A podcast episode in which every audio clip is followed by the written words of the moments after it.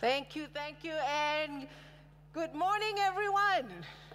Good morning. Good morning. It's very quiet in the house. I don't know how it is on the on the online chat, and uh, I hope everyone is having a good time. So here is this is the sixth day of Chinese New Year. So I want to wish everybody Sunday in Lok. All right, Happy New Year. You know, if you have a if you're online, why don't you type in the chat Happy CNY? Come on, turn to one another and just do this. Come on.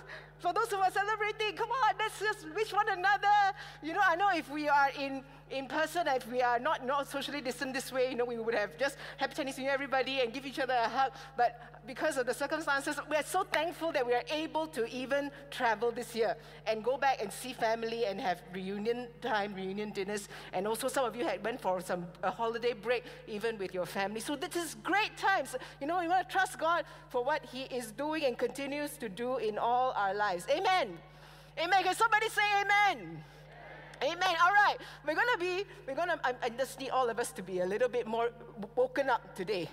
All right, we're going to dive straight into the word, and it is found in Psalm 85. Psalm 85, verse 6 to 9. Those of you who are right here on site, can you stand to your feet? If you're online, come on, stand to your feet as well. Let's read and give reverence to the word of the Lord together. Psalms 85, verse 6 to 9. Read it out loud together with conviction in your heart. One, two, three. It says here, Will you not revive us again, that your people may rejoice in you? Show us your unfailing love, Lord, and grant us your salvation. I will listen to what God the Lord says. He promises peace to his people, his faithful servants, but let not let them not turn to folly. Surely his salvation is near to those who fear him, that his glory may dwell in our land. If that is your prayer, slip up your hands to the Lord. Slip up your hands to the Lord. Come on, whether you're online or on site, slip up your hands to the Lord. Father, we thank you for your word. Today we pray, oh God, that you will revive each and every one of us, that you will revive this church, that you will move, Father, in such a powerful way. We're open to what you want to do, oh God, and we're ready to receive a fresh anointing for our lives and for all that we are, oh God. We thank you in Jesus' name we pray. Amen, amen. Come on, let's give the Lord a praise offering. You may be seated. Now, a little context of Psalms 85. If you read this psalm, and just now we read it together, it says here, it sounds like such a desperate psalm. Revive us again, Lord. It says, Revive us again. Will you not revive us again that your people may rejoice? Show us your unfailing love and grant us your salvation. The context of this psalm, last week, Pastor Linda preached from Jeremiah chapter 29, verse 11. And she says that that verse was written, the prophet Jeremiah spoke those words during the time of the exile.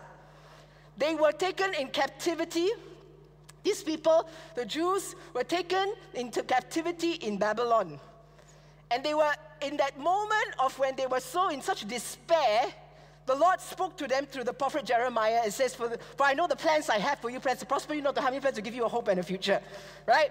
So now, this psalm, Psalm 85, very interestingly, is not in the time where they were in captive. Psalm 85, in fact, is a post exilic psalm. That means they have already been set free. They've already been delivered. They're no longer in Babylon. They are outside of Babylon now. They have been set free and they are on the way. They are, they have, they've gone back to Jerusalem. God had supernaturally delivered them supernaturally delivered them, taken them out from Babylon because of the change of the rulership, and now it's the king of Cyrus. King Cyrus is now in reign, and he released the captives. He let them go back to Jerusalem. And now in Jerusalem, instead of having a red carpet to welcome them, what they saw was a Jerusalem in ruins. Was a Jerusalem which the walls were all cracked and broken. And that's what caused them to pray out this prayer that says, Lord, will you not revive us again? Will you not revive us again? They were severely disappointed with what they saw. Severely disappointed with the scene of the sight of Jerusalem. The grand, the grandness of Jerusalem had totally been destroyed. So remember this, they're no longer in bondage. They're no longer under the Babylonians. They're already set free. They were delivered, but they were not revived. They were delivered, but they were not revived. How many of you know what I'm talking about? We've been delivered from our sin. We've, God has set us free. We said the sinner's prayer, we are free men and a free woman, but we still have issues, we still have problems, we still have challenges in our lives. We're saved, but we are still struggling. Am I the only Christian here who goes through that? Yeah? We all go through that moments where we are still feeling, you know, we, are, we have been delivered, we've been set free, but yet we are still not fully revived. Deliverance, the word deliverance in Hebrew is the word teshua. The word teshua, which means plucked out, help, safety, salvation, snatched away, defended. Snatched away, defended. But here, this is, this is the issue here. The address has changed, but they remain bound. The address has changed, but they remain bound. They have left Babylon, but has Babylon really left their hearts? They have left Egypt, but has Egypt really left their hearts? Sometimes we're in a situation for so long, we are bound in a situation for so long, that even when after God delivers us, we still remain in that kind of attitude, with that kind of lifestyle. So the issue here was not about deliverance. Let me give you an example. Last year, in April, we took in a stray puppy. Okay, this puppy, it was like a five week old puppy, stray running around scavenging for food. And in the end, we took him in. So it's been about 10 months since we've had him. But this stray puppy, this stray dog now, he's a, like almost a year old. He's, he still growls every time I try to move his food bowl. Because for some reason, he still thinks that he has to scavenge for food and that it's, it is going to be a desperate, you know, it's a survival of the fittest. You know, unless he's fighting for his food, he will not be able to get his food. He's been out with us for the last 10 months, and we're trying to assure him to help build that trust, to tell him it's okay, we're here, we will give you food. The next meal, you will still have your food. He gets fed almost twice a day. And some of us are that, like that as well. When you go through situations in your life for so long, God has said you're, you're free, you're set free, you're no longer bound. You've been prayed for over and over again, and yet you remain bound. The cage door is open, but you remain inside the cage.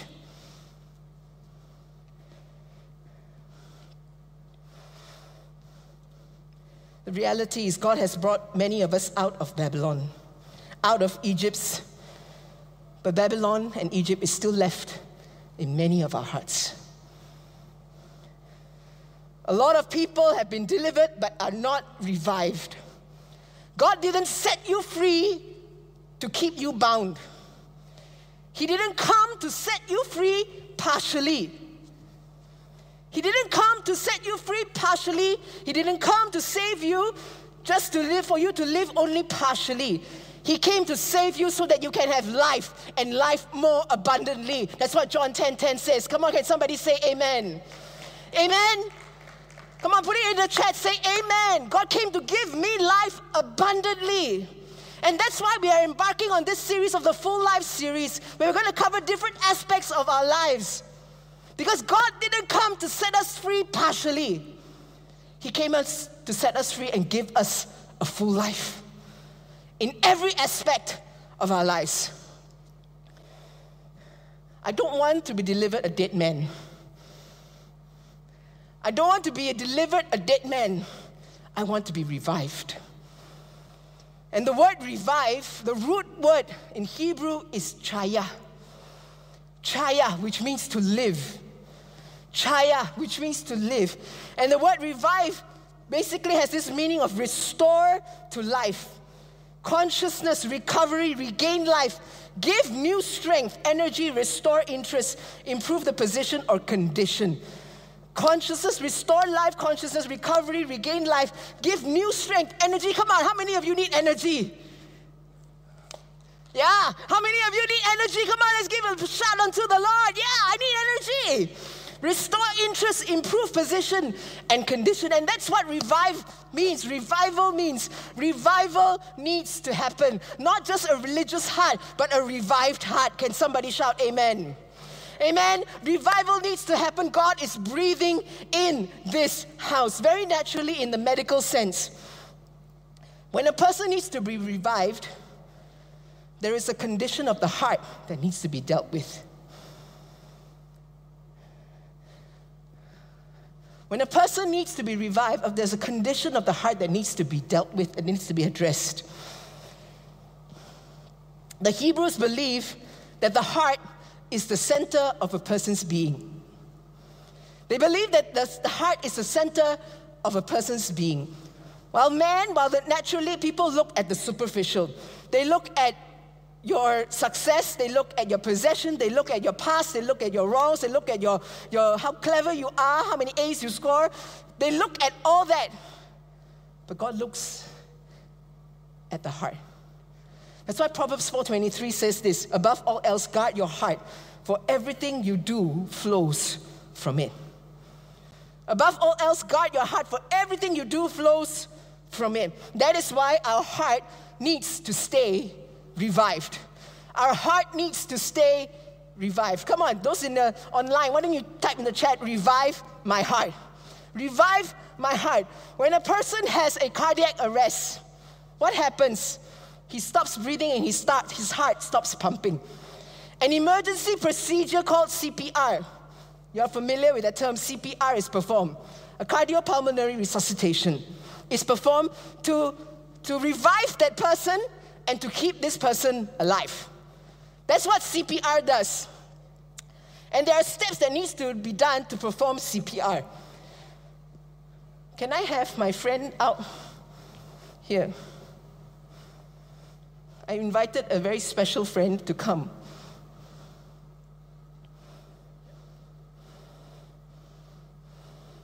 Sorry to disappoint some of you ladies, he's not a real six pack hunk, but the mannequin from Glad Shop works. Let's name him Harry, although he's hairless. Okay? What inspired this message was one day I went to Cash Converter in, in one of in Damansara Uptown. And there was actually a, a CPR dummy there. And I don't know why that dummy caught my attention. It totally caught my attention. I looked at it, I poked at it, and it was like, wow, so expensive one. Uh, at cash converters. And I began to read a little bit more about CPR. And that's how this message came about. So today we're going to try and revive Harry and at the same time pray that for his limbs and for his hands and feet to be restored as well. Brother Eddie, this is your forte. right? I'm going to try and attempt to revive Harry. So, in CPR, there are several steps that need to be taken to revive a person. If a person has stopped breathing and their heart has stopped, you need to perform this emergency procedure. The very first thing that you need to do is to get into the right position. I can't revive him if he was upright. He has to be in the right position. And the very first thing that they will do is to tilt the head of the person back so that their airways is open. Tilt the head back and open the airways. Okay, I want you to do this right now. Put your hand on your chin, whether you're online or on site, and tilt it back up. Tilt it up. What happens? Immediately, you're looking up. Immediately, you are looking up. I want to say this to you if you want revival to happen, look up. Look up. Stop looking at Stop looking down. Stop looking at the circumstances around you. Stop looking at the situations around you and how big they are and how uh, magnificent they are and how overwhelming it is. And that's exactly what happened to the Israelites. When they went back to Jerusalem, they all they did was look around. And that caused so much disappointment and dismay. When you look at your circumstances or when you look down, you fail to see what God is doing in your life. And that's why it's so important to have this right position when you're doing CPR on a person as well. You tilt the head back, and the very moment you tilt your head back, you're looking up. Psalms 121, verse 1 and 2 says, I lift up my eyes to the mountains. Where does my help come from? Lift up your eyes to the mountains. Where does your help come from? Your help comes from the Maker, the Lord God who made the heavens and the earth. Can somebody shout hallelujah? Hallelujah! It comes from the heavens, it comes from above. Look up. Look up. That is why we all need our hearts, our heads to be turned up to Him. You want a revival? You will stop being distracted by the things on your left and on your right. We've all been through seasons where our issues, our problems seem so much bigger than what our faith can handle. We've all been through situations like that. Moments where you feel like you're drowning, unable to carry on because you don't have enough air. Well, if you haven't, you will. If you haven't, you will. All of us have, including me. I, yes, have I, you know, a God ordained, God called minister of God. Have I looked down and looked dismayed and looked around my circumstances and been disappointed? Yes, I have. In CPR, you cannot revive a person unless the person is in the right position, with the head tilted back and with the airways opened. I want to say this to you if you want revival to happen, you need to be in the right position. You need to be in the right position. You need to be in the right posture. You need to be in the right posture. Revival has a position, revival has a posture. Look to Him. The posture that you and I need to keep on, carry on, is in our lives to, for revival to take place, for God to breathe into us, is in a posture of prayer, is in a posture of praise, is in a posture of worship, is in a posture where you are constantly reminded of how great and how magnificent your God is. That's what you need to be reminded of. Because in prayer, it turns your eyes from all your situations and all your and cast your cares all upon Him. Just coming to Him and on your knees and saying, God, I cannot do this unless you come and deliver me. I cannot do this, I cannot carry on unless, Lord, you breathe afresh upon me. In praise, in worship, that's when it always magnifies God, it doesn't magnify our problems. I love that song that goes, This is how I fight my battles. This is how I fight my battles. It's in singing, it's in praise. It may look like I'm surrounded, but I'm surrounded by you. It may look like I'm surrounded, but I'm surrounded by you. Many times, if you look around you, the circumstances sound and feel like as if you're surrounded by your enemy or it's pressing in against you. But I want you to know that you are surrounded by God's angel armies. You're surrounded by the Almighty God who stands for you, who stands by you, and He will not let you perish. Amen. Come on, can somebody shout amen and give Him the praise? So, revival has a posture. Revival has a position. And that posture and that position is you looking up to Him. Look up to Him. Look up to Him. The second thing that must happen in a CPR that person needs to open the mouth of the victim and check if there anything, there's anything in the mouth or anything visible in the mouth that needs to be cleaned and cleared. So if they put their finger in and then try and clear it, make sure there's no pieces of bread or meat that is stuck in the mouth or that's visible. You need to clear it and clean it off so that there is no, so that when you blow through, there is no obstruction. When you blow through, there is no obstruction. You need to clear the airways. many of us, we're still carrying things in our lives that are in the way of God breathing fully into our lives. Do you know what I'm saying? You're still carrying things in your lives that are in the way of God fully breathing completely in your lives. It's not fully blocking your airways. You still get air in, but you're not getting the full air. It's only partially that is going in because it's only lodging or covering certain parts of your, of your airways. Hebrews 12, verse 1 and 2 says this Therefore, since we are surrounded by such a great cloud of witnesses, let us throw off everything that hinders the sin that so easily entangles.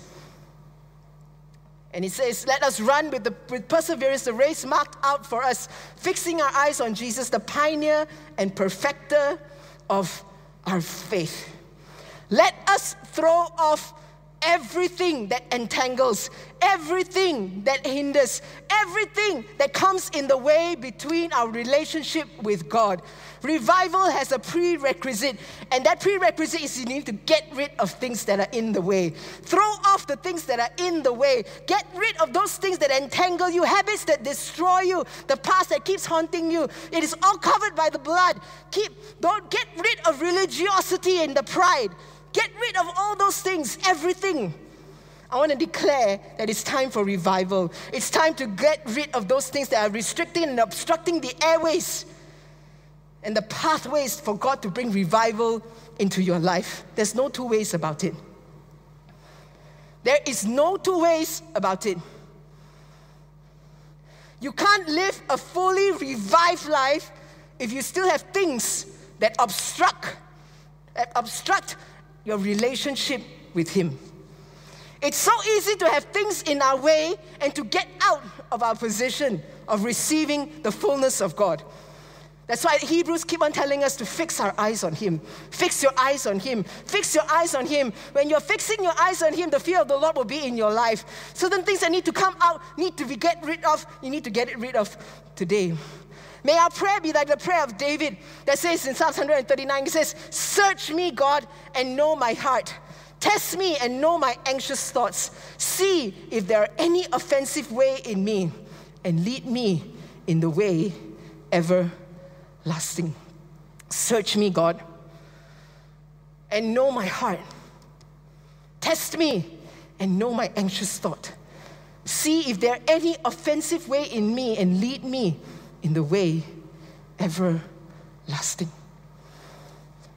God, what's in the way of revival in my heart? What's in the way of you breathing fully into my life? I can't answer that for you. It's something that you have to answer for yourselves. It's a prayer that you have to pray for yourselves to ask God to fill you. It's a prayer that you have to ask God, God, search me. Search me, search my thoughts, search my ways, search my heart. If it's a sin, if it's a wrong relationship, if it's a compromised deal or business deal, whatever it may be, if it's a compromised lifestyle, if it's a position that you that's holding you back, if it's an offense, if it's an unforgiveness, all those things have to go in Jesus' name. They have to go in Jesus' name. If you want a full life in Him, you've got to ask God, God, clear my airways clear my airways, that there will be nothing obstructing you from breathing fully into my life. Clear my airways, God, if there's anything that's coming. God, if it's lies, if it's, you know, deception, if there, there's certain things, oh God, the habits, oh God, that are, I know that I know that I know needs to come out of my life. Clear it, Lord. Clear it so that I have a clear airway and a clear pathway for you to breathe fully into me. I'm praying and I, want, I really pray that God will clear the airways in Malaysia. God will clear the airways in this city. God will clear the airways in this church. God will clear the airways of, of all these things, oh God, the religiosity, the past, the wrong, the attitudes, the wrong relationship, the guilt, the shame, all in the name of Jesus so that He can revive us completely. Amen. He can revive us completely when you have a clear airway.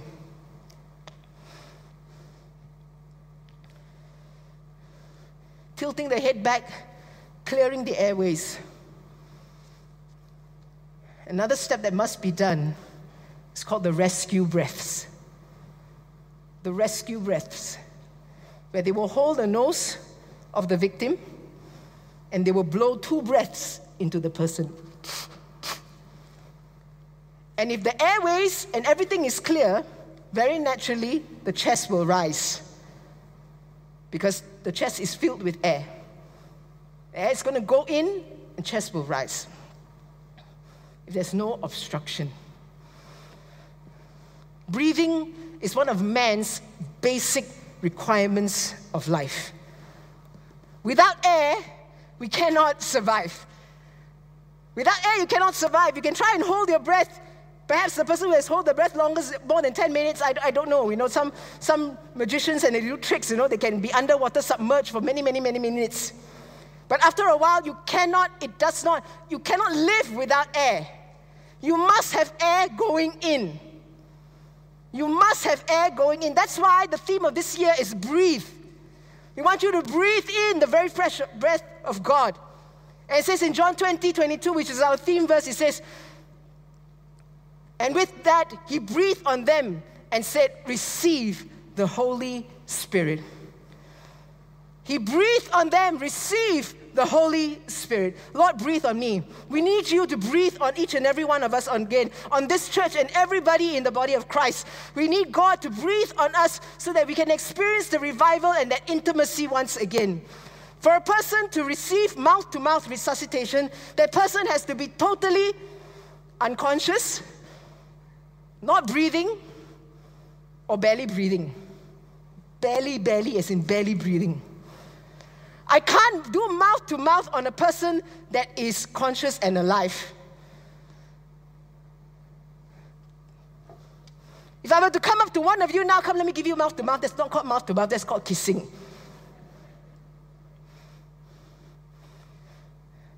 The person needs to be totally unconscious and surrendered. And I want to say this to you if you want revival to happen, you have to surrender everything. You can't struggle with God and Allah. God can't breathe into you if you keep on struggling with Him. God can't breathe into you if you keep on struggling. If you keep on resisting Him, you keep on resisting His word, you keep on resisting His conviction, He cannot breathe completely into you. Am I getting through to someone today? Yeah? You can't breathe in the breath of God. God can't breathe into you if you are struggling and, and resisting because revival requires surrender. Revival requires surrender. For us to breathe in the breath of God, God must have every have access to every part of your life. He must have access to every part of your life. God needs to invade your space. God needs to have access to everything. You can't say, God, you can have this part, but this part is mine. I want to have control of this. You can have access to this, this, this part of my business, you can have access, but that part, you know, let me handle it, God. It doesn't work that way. God has to invade every single part of your life and take over every single bit. There is no comfort zone in revival. Come on, type that in the chat. No comfort zone in revival. There is no comfort zone in revival. He will shake things up in your life. I love one of, my, one of my leaders shared recently. This leader said, that the person was getting very, very comfortable watching church from home not needing to get up and get ready, not needing to, you know, as and when they get up, they will watch. Getting so comfortable that it was not necessary to come back to the physical service. And this, the Holy Spirit convicted this leader's heart. And this leader said, felt that the Holy Spirit was saying this. How can I challenge others to come back to physical and to come back to church when I myself am not doing it? So the Holy Spirit spoke to this person very loudly and very clearly. And I'm so thankful that this person allowed the Holy Spirit to have access to every part of this person's life. And with that, that person came to church and felt such a liberation and such a release. I want to say this to you, every one of us here. Revival will eliminate our comfort. You want revival to happen in your lives, you cannot remain the same. When God breathed on the disciples, they did not remain the same. When Jesus breathed on the disciples in that room, they did not remain the same. There was a transformation. They became world changers. They transformed from being pussycats that were locked up in a room to become tigers that were roaring the gospel of Jesus Christ. Every single one of them died as a martyr, except for one who died of old age. There's such a radical change and such a radical thing that happened in their lives when God breathes on us. And there is a change that comes into our heart, into our spirit. Revival will eliminate your comfort zone. Unless you are unwell or unvaccinated, we understand that. But some of us need to get out of that house and start having reverence for the presence of God once again.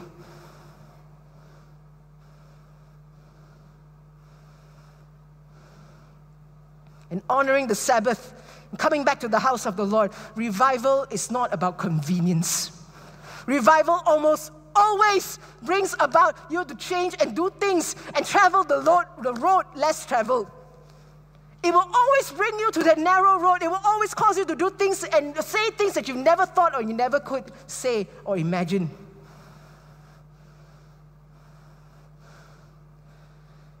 Revival always changes us and it will eliminate your comfort zone.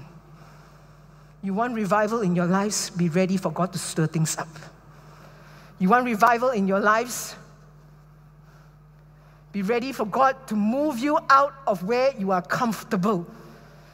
We all like a convenient relationship with God where we pray and say, God, you know, please help me with this, please help me with this, please help me, please help me with my exam. You know, I haven't studied, and please help me, God. And then when, when, when things go well, we are like, thank you, God is so good, God is so good. And when He doesn't answer the prayers within our time frame, we throw a tantrum against God and we, and we get upset with the church, we get upset with circumstances, and we get upset with everything.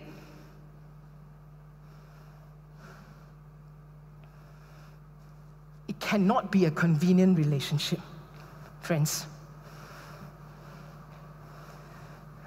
I mean, not like me for saying this, but it cannot be a convenient relationship. It was never convenient for Jesus to come down from heaven to earth. It was never convenient for him to be flogged, to be spat on, to be cursed at. It was never convenient for him to die on the cross for you and for me. But we want to take that convenient route of our relationship with God. God, I pray that, Lord, you will revive us once again. That, God, we will not take that convenient way out. There is no such thing as when God touches you, it will be convenient. God's it's going, it's going to require sacrifices. It's going to require us to really be serious in the presence of God, to us, for us to really get down on our knees, to be crying out, fasting and prayer for something to take place in our lives, to really praise, continue to praise even when it's so hard, when you don't see the hand of God moving, continue to worship Him even when you don't know what's going to happen next. It's never convenient. It will relieve it will eliminate your comfort zone. If you want the breath of God daily into your life,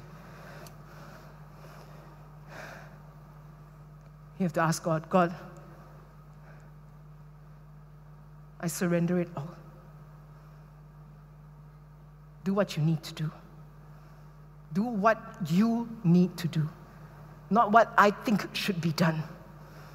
Do what you need to do. Not just tilting the head, air back, head back, not just clearing the airways, not just the rescue breaths. There are also, there's also the chest compression. The chest compression, where they will do 30 chest compressions, followed by two rescue breaths. 30 chest compressions, followed by two rescue breaths. Pressing in between the sternum, uh, the, in between the chest. So, what happens in a cardiac arrest is the heart stops beating. beating. And when the heart stops beating, blood stops flowing to the rest of the body. And as a result of that, a person can die within minutes. So, what the chest compression does is to mimic, it's mimicking the, the moving of the heart, it's mimicking the pumping of the heart.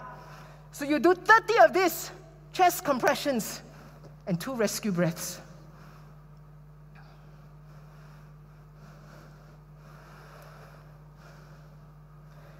The compression helps to keep the blood flowing throughout the body.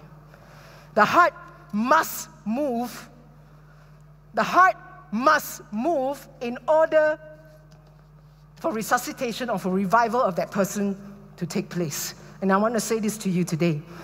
Revival happens when God touches your heart and He moves your heart. In order for revival to manifest, we need the touch of God. God has to touch our hearts and He must move our hearts. If our hearts are not touched, if our hearts are not moved, revival cannot happen. First Samuel chapter 10, verse 26 says this And Saul also went to his house in Gibeah, and the valiant men whose hearts God had touched went with him. And the heart and the valiant men whose hearts God had touched went with him. In order for revival to happen, we need a touch of God. What, what a wonderful thing it is for, her, for God to touch our hearts. When God touches our hearts, He touches something so deeply. The word touch there in this verse has got nothing special as the word naga. It's just touch in an ordinary sense. But it's so precious, it's so deep, it's so intimate, it's so personal. When God touches the heart, He touches so deeply.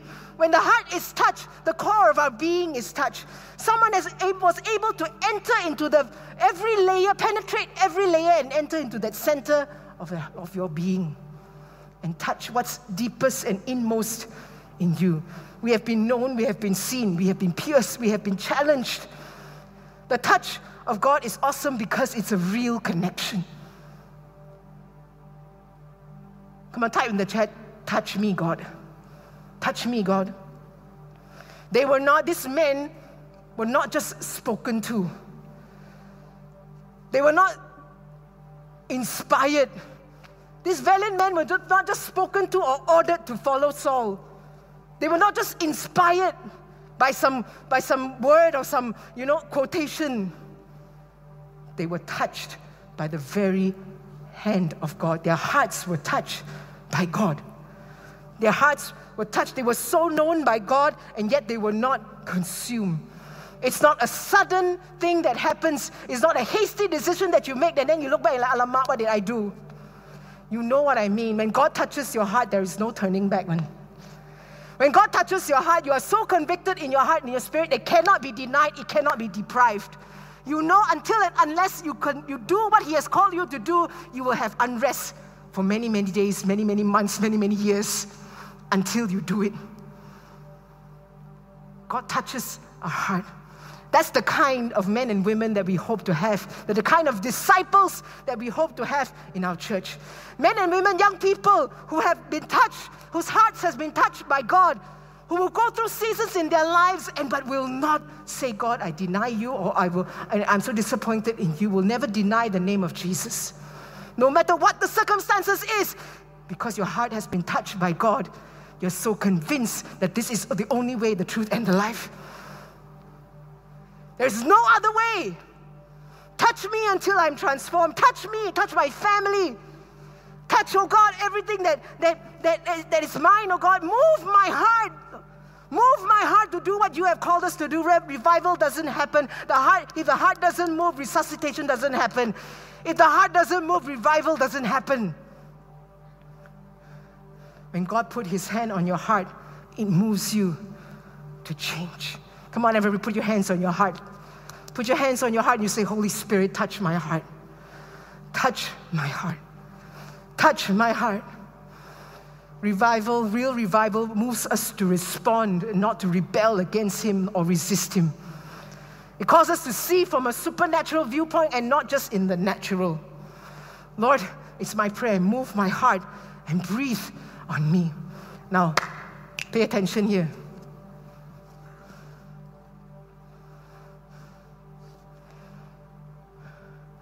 And the breath is breathed in. The chest compression is done. The heart pumps the blood to the entire body. Every part of the body receives the blood and keeps it active, keeps the organs going. And this is my prayer that God, when you send revive, revival and you revive our hearts here in this church, that the blood of Christ that is filled with the breath of God will flow through the entire body of Christ in glad tidings. What does that mean? It means, God, flow, oh God, let your blood flow through the evergreen ministry from the oldest, oh God, right to the youngest, to the kids' church, to the youth church. They're going to start their physical service next week. Let there be a revival. Let every CG have a revival. Let every language church receive a revival in the mighty name of Jesus. Because when the blood flows, it's going to flow to every part of the body in the mighty name of Jesus. Amen. It's going to touch every single person. It's not just going to touch one part. It's not just going to restore the brain, it restores every single part of the body of Christ. And that's why we need a revival. I refuse to stand by here to see a church that lives a half filled life. I refuse to come to church every week and see a half filled church. I refuse to see a church that is only partially filled with the Spirit of God. It is my prayer that Glad Tidings will be a church that will live out the full life that God has intended for every single person in this house. Can somebody say amen? We need the move of God in our lives and in this church once again. We need the move of God to eliminate all the things that has, that has been blocking us, that we are no longer bound in Egypt. We're no longer bound in those days when we're so scared and so fearful. God has set you free, and he whom the Son sets free is free indeed in Jesus' name. Come on now, come on, give him a shout of praise.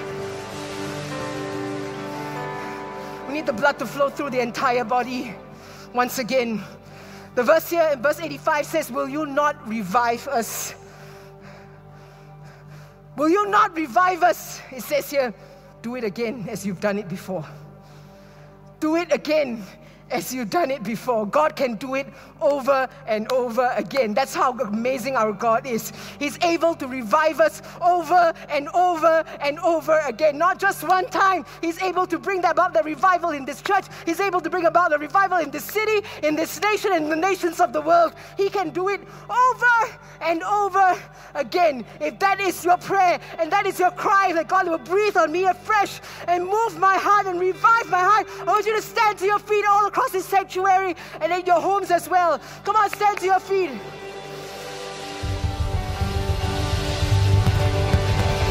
Thank you, Lord. Thank you, Lord. We're going to declare this together. Let's sing this song together.